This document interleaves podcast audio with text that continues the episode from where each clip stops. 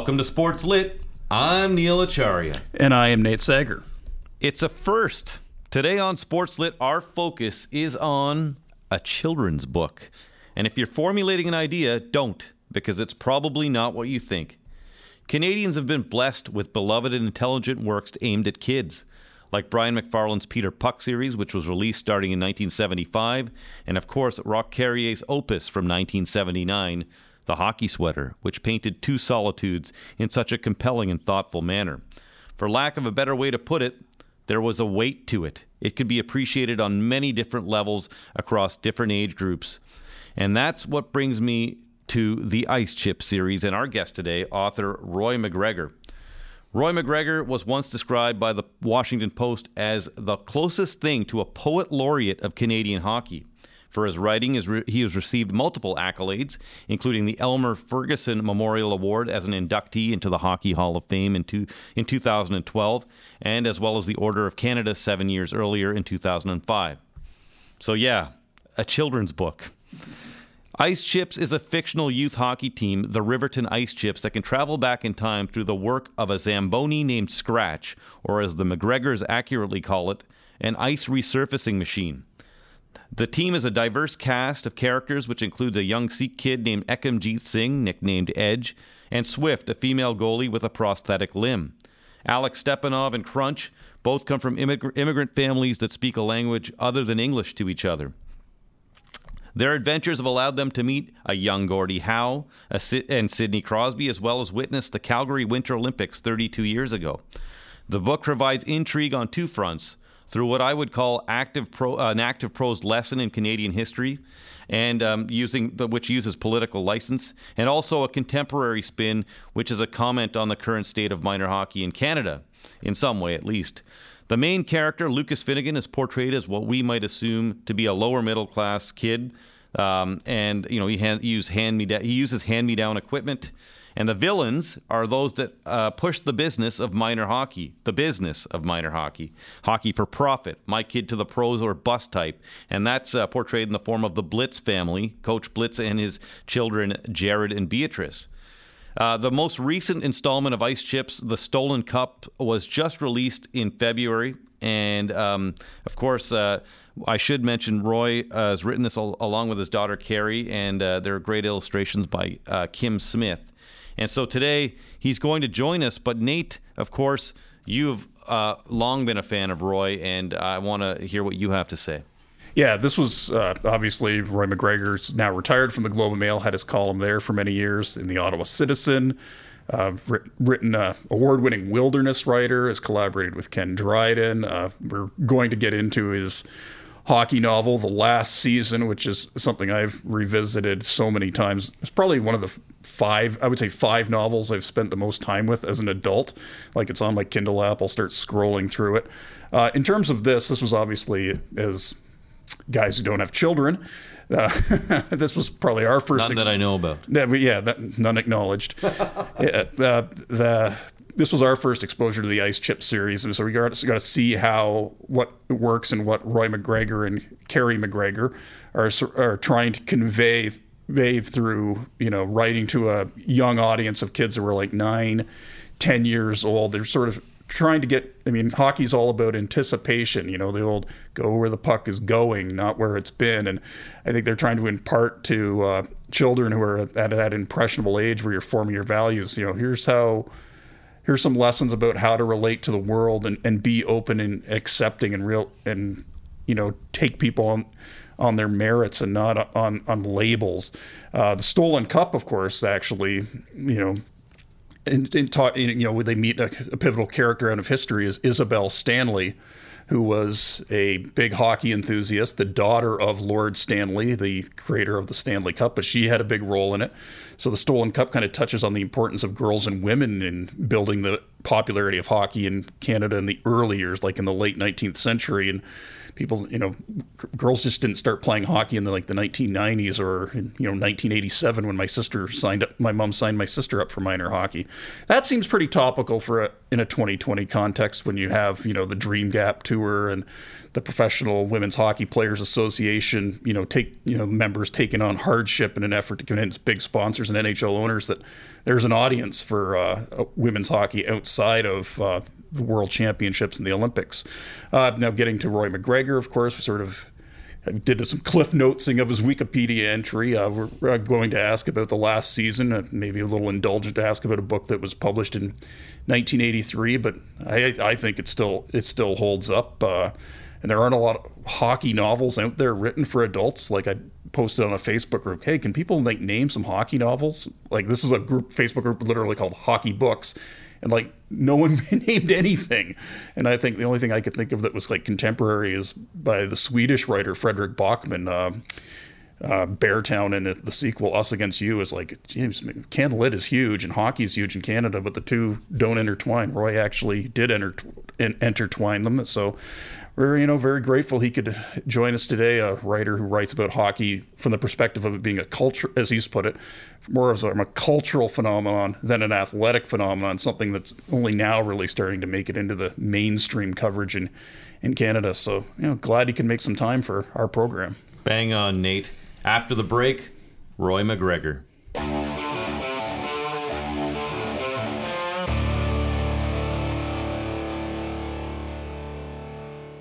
So, my first question, uh, Roy, is why did you come up with the idea and how for the series Ice Chips with your daughter? I guess uh, it's traceable to the previous series that I did called The Screech Owls and that began in 1995. And there's 29 volumes in that, plus a scrapbook, so 30 books. And it was about a peewee team that uh, kind of solved crimes and played hockey all around the world. A bit far-fetched, but kids seem to love it. They're out in several languages, about two million copies sold. And my daughter Kerry had uh, helped me with the final book in the series set in Detroit. So we started thinking after that, what about a series aimed at a slightly younger group? She came up with the idea of a group of kids, you know, maybe eight, nine years old, and uh, call them the ice chips. And they have a magic Zamboni because kids just love the Zamboni, as you know. and this Zamboni is so magical that every time it floods the ice, it takes them back in time when they step across the center line. They, which allows them and the, our imagination anyway to go back and visit some of the greats in the game, whether it's Gordie Howe or Hayley Wickenheiser or Sidney Crosby, but visit them when Gordie Howe was eight years old, when Hayley was eight years old, when Sidney was eight years old, and hopefully learn a lesson as, as they go back. Now, now, Kerry, your daughter, lives in France, I believe. So, how does the writing process work between the two of you? Well, maybe it's a good thing that she lives so far away because we'd be bumping heads half the time. it's uh, you know she can be stubborn, I can be stubborn, but we work it out and we do it all through uh, email, and then at least uh, once a year we get together. Usually she comes over with her family for a month in the summer. Uh, what was what was harder? Uh, and we you just talked about you know going back and there's a young Sidney Crosby, a young Gordie Howe in the book that we the latest one uh, released last month. You know you go back and, and, and go back in time to the 1892 Winter Carnival and Isabel Stanley is there. What was harder, the process of nailing down the intricate historical details in a fast-moving narrative like this, or capturing the current experience of minor hockey because it's a very contemporary uh, book in that regard. Yeah, well, I really enjoyed the historical part because it was, you know, every book should teach something. You should learn something when you read a book. So I enjoyed going back to the the origins of the Stanley Cup. And Lord Stanley, who was a Governor General here in Canada, had a daughter, Isabel, who some people say was the first girl to, to play the game of hockey back in 1892. So I enjoyed that stuff. But as you say, it's also set in modern times, and it's, we're trying to deal with some of the uh, modern problems and and the modern nice things about uh, minor league hockey as well. It might be about bullying. It might be about the pleasures of teamwork, friends for life. Uh, each one is a lesson. The Gordie Howe, for example, came from very impoverished background and so it was a nice way to put a lesson in about you don't have to have the best equipment. You don't have to go to the very expensive summer skating schools and that. That uh, you can be a kid out in a frozen pond and you can play the game of hockey and become quite good at it. Roy, you can correct me if I'm wrong, but I remember reading one of your previous works. It might have been a forward to a book, and, and you said something like uh, you, you you switched over to a composite stick and you still score as many goals as you did with a wooden one. Was that from you? Am I remembering that correctly? Yes, I've said that before. yeah. So but, I mean, to go from buying uh, two dollar Hespeler uh, Micmacs and Green Flashes back in when I began that kind of minor hockey at ages six to ten or so, and then uh, now I I was just up at a store near us and there's a stick there it's with three hundred ninety nine dollars Canadian dollars, and it's I don't know what who makes it, but it's got a little hole in the middle of it so that you can, I guess, so you can uh, whip the blade faster and there'd be less resistance, but it makes no sense. Who need, what kid needs a $400 stick? well, in this book, Lucas Finnegan, uh, the first book, it's established that, you know, he has hand-me-down equipment, right? So that's tying into this contemporary narrative that, that you guys wrote about, you and your daughter wrote about. Um, there's obviously um, a group of kids from different backgrounds. And there's also the villains are are the Blitz family seem to be you know really focused on the business of minor hockey. So that obviously was a conscious choice by the both of you to to to include that in this book. Well, I guess it's me because I coached. Uh, both a daughter and a son all through minor hockey, and you see the good and the bad. I'm a great believer in the game, but there's a lot of, of bad things about the game that could, be re- repaired. One of them obviously is cost, and the other one is that, that this is a very difficult one for hockey. That while Canada has become so multicultural as is the United States, you don't see that uh, reflected as well as it should be in hockey. Is that is that reflected in the title of this uh, stolen cup? Because I mean, Isabel Stanley, is, as you mentioned, is a character, and yeah. and and how much does this uh, sort of give a history lesson that hey, girls and women were part of this sport from the beginning, but then got pushed out to the margins for you know generations, probably until you know well into the 1980s, I guess. Yeah, it's true, and uh, well, of course, that would be Kerry, my daughter. She has a vested interest in that being known, but uh, you know, uh, Hayley Wickenheiser, for example, helped us with the. Uh, um, helped us with the book. She gave us ideas to work with and that. And Hayley's a big promoter of women's hockey and very important in women's hockey, so it was important to us to be able to link with her. And uh, also, you have to remember that it's not just boys reading these books; it's boys and girls. And when I did the Screech Owls, I made the best player a girl, and I heard from so many girls who were so appreciative of that. And yet, I had done it not really thinking. I just thought, well, this is something different to do. I didn't realize the import that it would have for them. So would you would you mind um, reading uh, from page seventy eight? I believe um, you know where you're going with this. Uh, seventy eight to eighty. Yeah, I've got it marked out. Thank you. As quickly as they could, the ice chips slid off the ice and pushed their way through the crowd until they found somewhere to stand. What is this? The first hockey game ever played? Lucas asked jokingly. There were referees on the ice, but once the game had started, it didn't seem to be to be doing a very good job of stopping the players from fighting. No francophone players players can fight like that, I tell you. Look at those Irishmen go! A man standing in front of them shouted. He was cheering on the players who were yelling at each other in English as two penalties were finally given. He'd obviously been enjoying the fighting. But then again, he said, winking at Lucas, there ain't many French Canadian players of class, you know. So, just as an aside, this is to show the rift that was in the country of Canada in the 1890s. Hopefully, kids would understand that. We're now uh, very much a bilingual country and a bicultural country, and so my daughter and I are great believers in that, so we put this in purposely. The game was between the Montreal Victorias, the players with the V's on their sweaters, and the Montreal Hockey Club, whose sweaters were decorated with either flying wheels or bunnies. Neither Edge nor Swift could decide which was which. It was supposed to be a hockey game, but to the Ice Chips, it felt like what they imagined, imagined a night at the opera would be. There were largely fancy sheets draped from the rafters, and the flags hung from above. Boughs of pine trees had been stretched over the ice like garlands. At rink level, people were standing to watch the game, even though there were no no boards. And on a level above that, in what looked like balcony seats, the spectators were dressed like they were attending a royal dinner. Edge, Edge, over there, Swift said, nudging him with her elbow. She was nodding her head toward a couple who could, in fact, be royalty. They had special seats with the best view of the game. Even their children, several boys and one girl, were attracting attention. At least they seem to be being admired by the people around them on the upper level. The guy standing in front of the ice chips, the one who didn't like French players, kept calling them foreigners. The Queen's representative is not Canadian, the man explained in a rude tone when he caught Swift giving her him her best side eye. Not everyone can play this game. The Irish Canadians are wonders, the French are too slow, and the British, well, this game is too rough for them. They shouldn't even be here. The man motioned toward the royal family as he said this last sentence, and then a second later, he was cheering on the Victorias once again. That's not true. Everyone can play hockey, Edge thought to himself angrily. Anyone from any country and any background.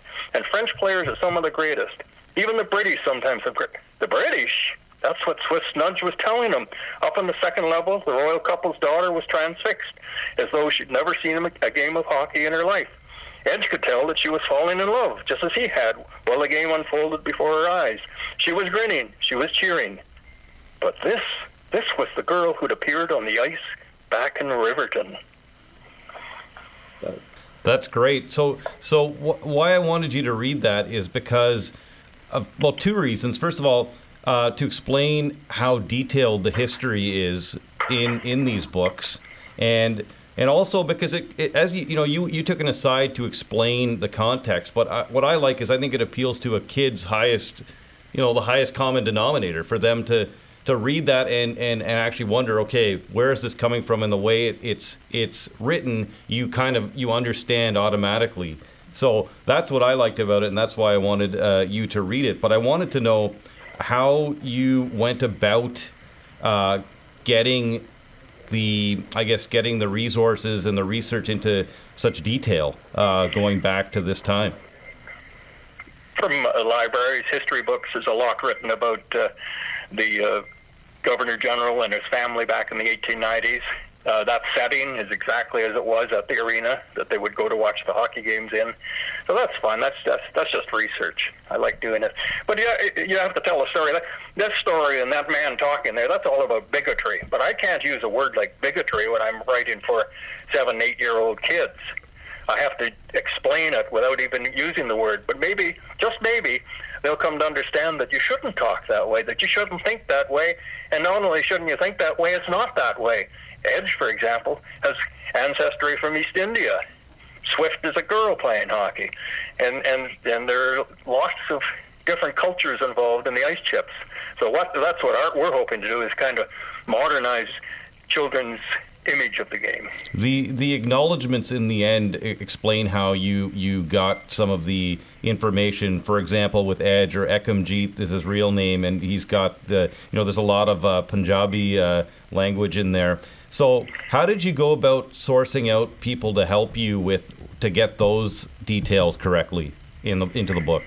Well, in Canada we have Hockey Night in Canada, which is a tradition that goes back decades, and. Uh, they broadcast in French and in English, the two official languages in Canada. But a couple of years ago, they began hockey broadcasting in Punjabi, hockey night in Punjabi, and so they had the announcers on there. And those announcers were quite approachable. Harry did all the the contract work here, and they helped us out hugely. They were just delighted that someone would be writing a hockey book and would talk about their contributions to the game. And uh, how much does that tie into something you've said that you were drawn to writing about hockey because you view it as, in Canada as more of a cultural phenomenon than an athletic phenomenon? Well, I don't think you can understand any country without understanding what what game they most play, and most care about. Uh, you can you can draw generalizations, of course, but the creativity of Brazilians in soccer, the way that uh, Russians have taken to hockey but uh, also many other sports. The uh, uh, British and their football, which is quite different from, say, the Brazilians and their football. Uh, Americans and American football. It's, you can tell an awful lot about America that way. So I've always felt that hockey is just not an entertainment in Canada. It's part of the cultural fiber. And uh, we've had so many books written on it. Ken Dryden and I, in fact, have written quite a bit about this. How it's uh, it's so ingrained and so much a part of us that it even forms part of our language. You hear in Parliament saying that you're skating on thin ice, or they'll say that you don't want to go into the corners with that guy. Well, that's hockey language that's been transferred right over to our political spectrum. It's it's there everywhere. And, and, and, and, and other countries do it to their sports as well, as you know. Yeah, and, and sort of taking a bit of a 90 degree turn. Uh, what, at one point, I think in this novel, you have the uh, ice chips having a cross ice practice that. Uh, in our episode we did with Sean Fitzgerald last year, he described some of the drama when that was introduced in minor hockey. How how much does that tie into just the you know the cultural whole, the that sort of controversy tie into the cultural hold hockey, you know, exercises on some people's minds and you know their reactions to th- to new things. Yeah, new things. Well, this is the country that produced Don Cherry. Don't forget. Um, yeah, Sean is quite right. Uh, there was a real backlash when you had uh, little kids of ages, let's say six, seven, eight, nine, who, in terms of body mass, might take up five percent of that ice surface, and yet their parents are insisting that their practice involve 100% of that ice surface. It's an absurdity. So many years ago, and I was one of the coaches too, we started doing cross ice practices and maybe having three groups in each zone, you know, one group in each zone. And even I was over and I studied minor hockey at one point in Sweden, and I came back there where they use miniature nets, so I was able to purchase miniature nets. And they were little tiny nets, almost as if you'd be playing with a mini stick, but I'd let my kids play on a a smaller ice surface and try to get the puck into that net. So the goaltender was having fun because he had this little net to protect, and the kids were having a riot because it was a different thing to do. It's you can be so inventive when you're when you're coaching hockey, and you should reach out and seek out new ideas and try them. But then you go back to what you just talked about. There is, generally speaking, going to be a backlash. You have to really ignore some of the parents. Most parents are quite good, but every every hockey group I've ever been involved with is always some parents you kind of rather wish weren't in the arena, if I may say it that way. you just have to do it. Uh, Roy, you have a couple of actor actor credits uh, to your name, possibly more, uh, two that I know about. Um, I was wondering, have you uh, thought about turning this series uh, into a cartoon at all? I wish that uh, that would happen. I haven't thought about it, but I'm hoping somebody would. When I did the Screech Owls, they uh, a, a, company in Toronto purchased the rights to the series and produced uh, two seasons of the Screech Owls. Now, what happened there was these kids are 10, 11, and 12, and so when they at the end of the second season, especially the girls, they looked like grown-ups. Mm. And they, they kind of grew out of their roles. The beauty of cartoons, as Donald Duck and Mickey Mouse have shown us for decades, is you never have to grow older, you never have to grow bigger. So I would much prefer to see a cartoon done with this. Um, have there been any talks yet? No. No, nothing. Okay. No. Um, so um, you mentioned the political arena uh, a couple of questions ago. I want to ask you, um, just shifting away from this book in particular. Um, travel, can you travel back with us and for our listeners, explain to them how you ended up becoming a writer and specifically sports? The reason I bring up the political arena is I believe you were covering Parliament, were you not? Yes, I was. I covered Parliament for 14 years, 1978 to 1992. And in 1992, uh, that was when the Ottawa Senators had their franchise and started playing in the National Hockey League. I was working here in Ottawa, and I worked for the Ottawa Citizen. And uh, we were parking downtown was getting expensive, and we were having arguments back and forth about who should be paying for this and where, because Parliament Hill had been providing free parking for the media, and suddenly the uh, press were on their high horses saying we shouldn't accept free parking, we should pay for our own. And our argument was, well, if you're going to go that way, that's fine, but we want our newspaper to pay for it. We don't want to pay for it ourselves. so the editor of the newspaper invited me to lunch, and he opened it up. First of all, he ordered a beer for each of us, and then he said, I've solved your parking problem. I said, "Oh, you have?" Thanks, thinking that he was about to offer me you know, free parking or they would pay for it. He said, from now on, you're parking at the Civic Center. And I looked at him. I said, "What are you talking about?" He said, "I want you to start covering the senators." How was the shift for you then? Um, for what were the similarities between the political arena and the hockey arena, or well, the differences? They're, they're almost exactly the same, except that the hockey players have numbers on their back. the same BS goes on, the same grandstanding goes on, the same kind of scorekeeping goes on the same, same kind of never answering a, answering a question properly goes on. I mean, if you've ever been in a scrum in a hockey dressing room in the last 10 years, you know what I'm talking about. I think both me and Nate can attest to that. Nate, go ahead. Yeah, every every time I'm like like at the gym and, and see like a you know coach's post game availability, I'm like that's just like politics and why are we? And I'm always like, and why are we giving this guy this platform? Uh, right on. now, one one thing I did want to touch on from from before you became went into sports at the Citizen was a book that's you know near and dear to my heart. It's it's you published in 1983 a novel called The Last Season. Uh, I understand it didn't start out with hockey at its core, but how did you end up getting to that point? I uh, I wanted to write about the Polish experience in Canada, where I grew up or where I came from. There's an awful lot of Poles that settled there, and some married into my family and that. So I was very intrigued by this in Central Ontario. I started writing uh, my main character, who I called Felix Batterinski.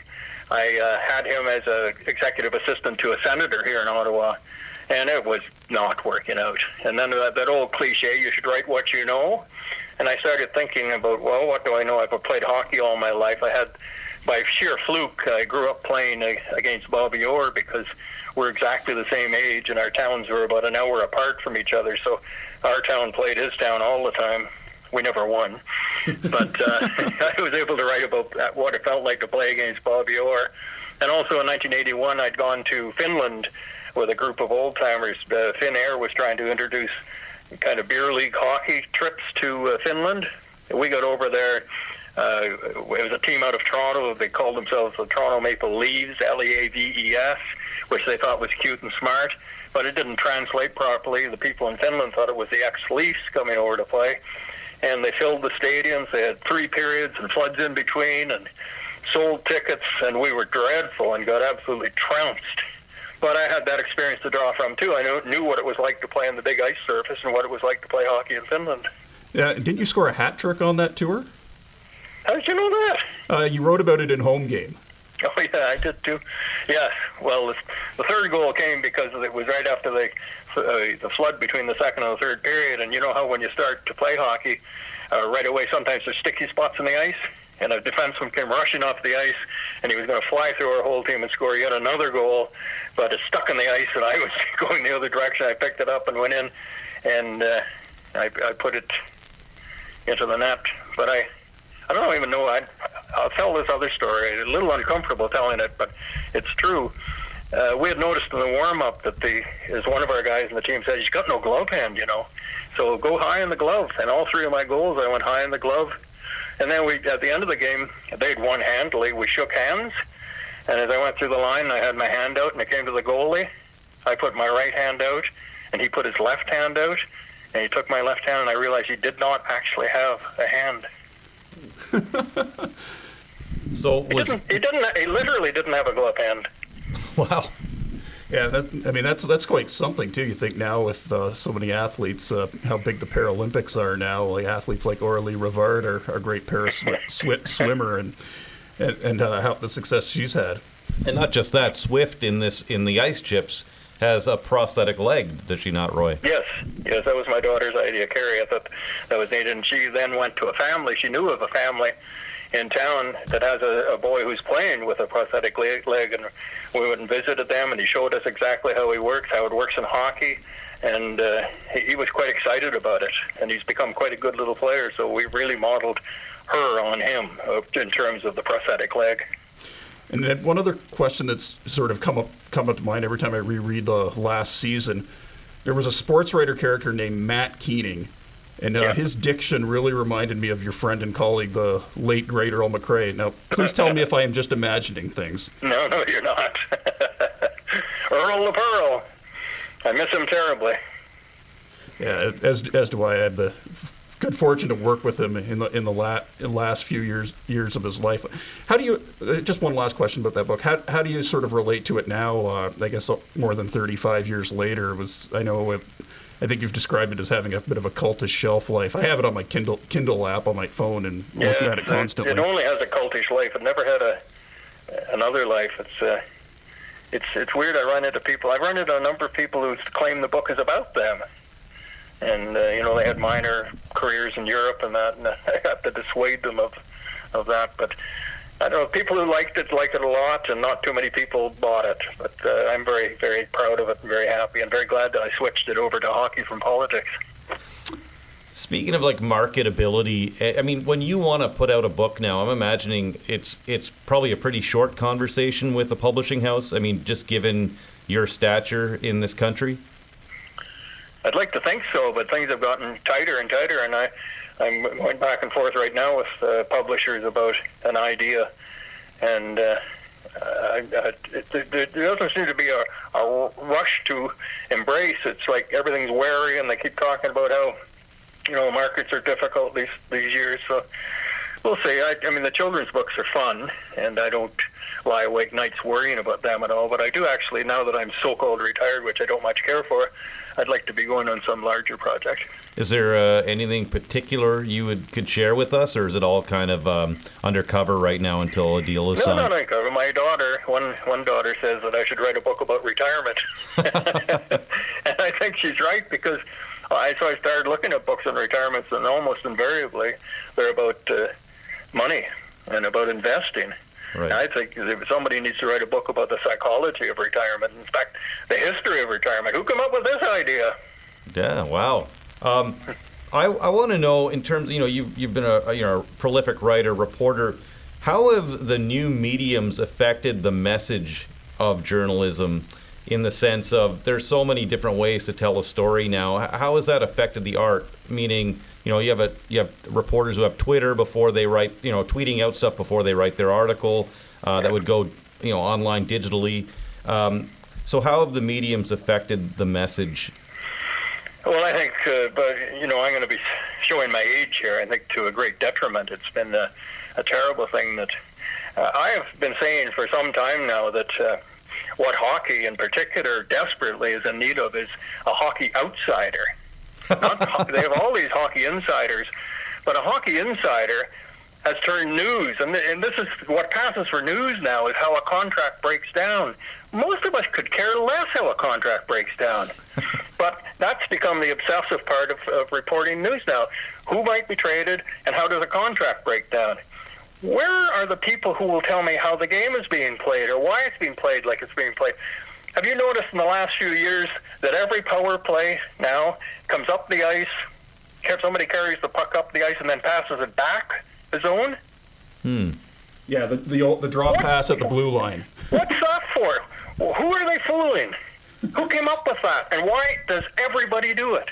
Nobody talks about these things at all. Uh, we're not hearing enough about concussion. We're not hearing enough about fighting, uh, hopefully against it. Uh, we're not hearing people who are willing to take on the NHL because what's become news in hockey has become distributed by the NHL, and that is who gets traded, what a contract breaks down, and the trivia, to me, the trivia, trivia of the sport. I want to know the meat and potatoes of the sport, and we're not getting too much of that. And aside from that nuts and bolts stuff, how about how about the art of, of the long form piece? Uh, do you think? I mean, you, you look at publications like The Athletic, and even to some degree, Sportsnet has a pretty good long form um, element. But do you think that uh, maybe these quick hitter, new age ways of, of communicating uh, from the reporter to the public have uh, taken away from the the art of writing? Oh yes, because uh, every, most of these groups, and I, I'll just say all of them for the sake of argument, measure their success in terms of hits. And uh, you will you can take the most magnificent long form piece of journalism, and there are lots of them out there, believe me, and just stack them up against a quick uh, little piece that is about an injury, or is about uh, a possible scandal, or is about uh, a coach going off the deep end, and you'll see that the hits are incomparable. So that the popularity of the quick hit and the sensational hit so supersedes the import and the gravity of this great long read that those who are crunching the numbers and deciding what works and what doesn't work are going to go every time for the quick hit. And that's wrong. Yeah. Where do, where does that start to change? Where does that start to change? Like how, do, how you say there's a you know the, there is obviously a crying need for a hockey outsider, but how does how does one get started in doing that? I don't know. I I, I got to say that it, though I didn't think it would work, the athletic seems to be working quite well, and they're doing some very good, good, good work. You mentioned Sean Fitz-Gerald a few moments ago. and he's doing some long read stuff, and so are others. So maybe they will be able to do it. I hope so. Is there There's a, still, still some good newspaper work done. There's still some good magazine work done, of course, and there's some really good uh, uh, work done on uh, kind of mini documentaries by the sports channels, but uh, still not enough for me. are there any um, current uh, writers that you're that you kind of follow in Canada that that you enjoy? You know, reading their work. Uh, we talked about Sean in his in his book. He was on the podcast talking about Yeah. uh, his book about minor hockey. But yes, please go ahead. Yeah, well, you know, Cam Cole isn't writing much anymore, but I follow him on Twitter because I think he's good. Uh, I miss people like Al Strachan and, and uh, Cam and that, but, you know, I still get to read, say, Mark Spector, Eric Duhatschek, uh, Sean Fitz-Gerald, we just mentioned, Earl McRae, we terribly miss. Um Jack Todd runs, writes, writes some very controversial and tough columns in Montreal. Uh, Wayne Scanlon's doing some lovely work here now for Sportsnet. Uh, Bruce Garrioch I follow and the boys around here. Uh, there's some excellent young uh, women writers now for the Athletic. Uh, we miss Christie Blatchford terribly because when she took her pen to sports, she was absolutely wonderful at it. Um, there's a lot of good people out there. And, you know, you still have people like Stephen Brunt doing beautiful work, but it's now done in visual uh, for television. But it's still, the words are beautiful. Um, yeah, he does make excellent features. Um, you know, I just gotta uh, quickly ask you before we close out. I, I, I, I've heard that Al Strachan's got a new book coming out called The Hot Stove in November. We're looking to have him on. Um, have you? Um, are you looking forward to that one? Had did you had you heard about that one? Of course. Yeah, I'm really looking forward to it. I wonder if you'll be mention, mentioning Burkie at all. Well, well, listen, Roy. Um, is there anything you would like to add uh, before we close out here today on Sports Lit? No, I'd just like to say that uh, how appreciative my daughter and I are that that uh, you're a, a program that aims at grown-ups, let's say, and uh, for you to pay attention to uh, books aimed at children with somewhat grown-up messages, it's great, and we sure appreciate it, and thank you for that. Thank you, Roy and Nate. Yes, thank you so much, Roy. I know I just got to quickly speak for Nate here. I know how he- he's been talking about your books forever, so I know this is a big day for him especially. So thanks again for taking the time to speak with us. Yay, Nate! Yay, Nate! You're welcome. Thanks, guys.